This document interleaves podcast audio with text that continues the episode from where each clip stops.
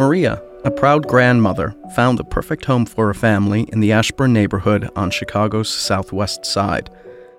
A few weeks after she moved in, ghostly activity picked up, and it got worse when her granddaughter would come to visit.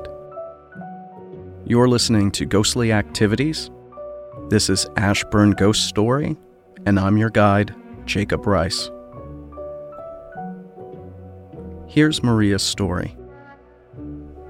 I think we were here less than a month when the sound started coming from the basement.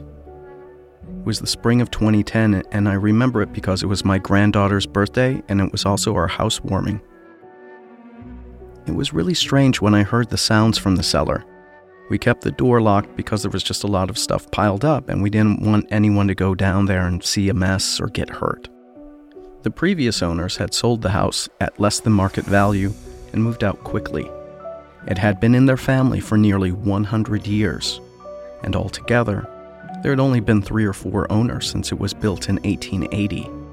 Maria didn't understand why they'd leave some of their possessions, but she did agree to donate it to charity to help expedite the sale.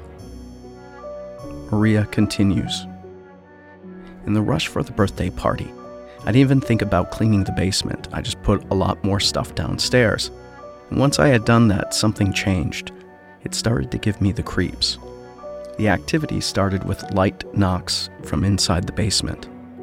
Sometimes when I did the dishes, I'd hear them. They were soft knocks, more like taps, and I just ignored them because I thought it was my imagination. But over the next two weeks, the knocks became stronger, and her dogs, both Siberian Huskies, would avoid the hallway by the basement. And that was the strange part. I've got big dogs, and they're not afraid of anything or anyone, but they wouldn't go near the basement. During the birthday party, a new sound emerged footsteps. I heard the sound of steps on the stairs, and it was more like someone was running up and down them. I thought a kid got down there, but the door was locked. You can only get in the basement through the hallway entrance, and there's no cellar door, there's no windows. I had to check a few times during the party and housewarming just to make sure no one was down there. The footsteps and knocks continued from time to time over the next month. It was much more noticeable when Maria's granddaughter would visit. Maria said, When we heard the sounds from the basement, the dogs would circle around Victoria and stop her from going down the hallway. I had been down there to check it out a few dozen times, and I never found anything no kids, no adults, no pests like raccoons or cats.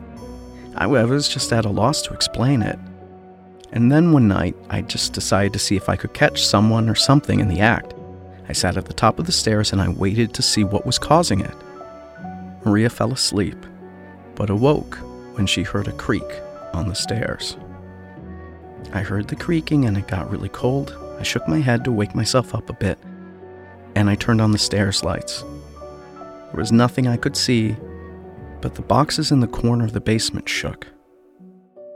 Maria went down the stairs and turned on all the lights. I was expecting a cat, a rat, but I found nothing. When I turned around, the boxes shook again, and I heard a clang, like someone took a hammer and hit a sheet of metal. She moved the boxes aside and found an old grate in the side of the wall. I bent down to see what was inside. It wasn't an animal, more like an object. I was just going to leave it alone when I heard that clanging again. Maria was alone in the basement, just boxes and lawn care items. She didn't understand what was causing the noises and shaking boxes. I realized I needed to open the grate and get that object out and luckily, we had some tools in the basement, so I got a screwdriver and a prying tool and I started to loosen the grate. A half dozen or so boxes by the grate started to shake while she wrestled with the screws. It took some struggling, but she got it off in about 10 minutes. I reached inside and I found the object, and it was a toy car, but not any toy car, but an antique. It was from the 30s or the 40s, I pulled it out, dusted it off, and set it down on the floor. It moved about a foot on its own, and then stopped. In fact, I didn't feel the creeps anymore either. When Maria went upstairs, the dogs were waiting for her with tails wagging. dogs didn't seem afraid of the basement anymore. Maria said the knocks and footsteps have stopped. It's been quiet in the house for more than a year. Special thanks goes to Maria Torres for this true ghost story from Chicago.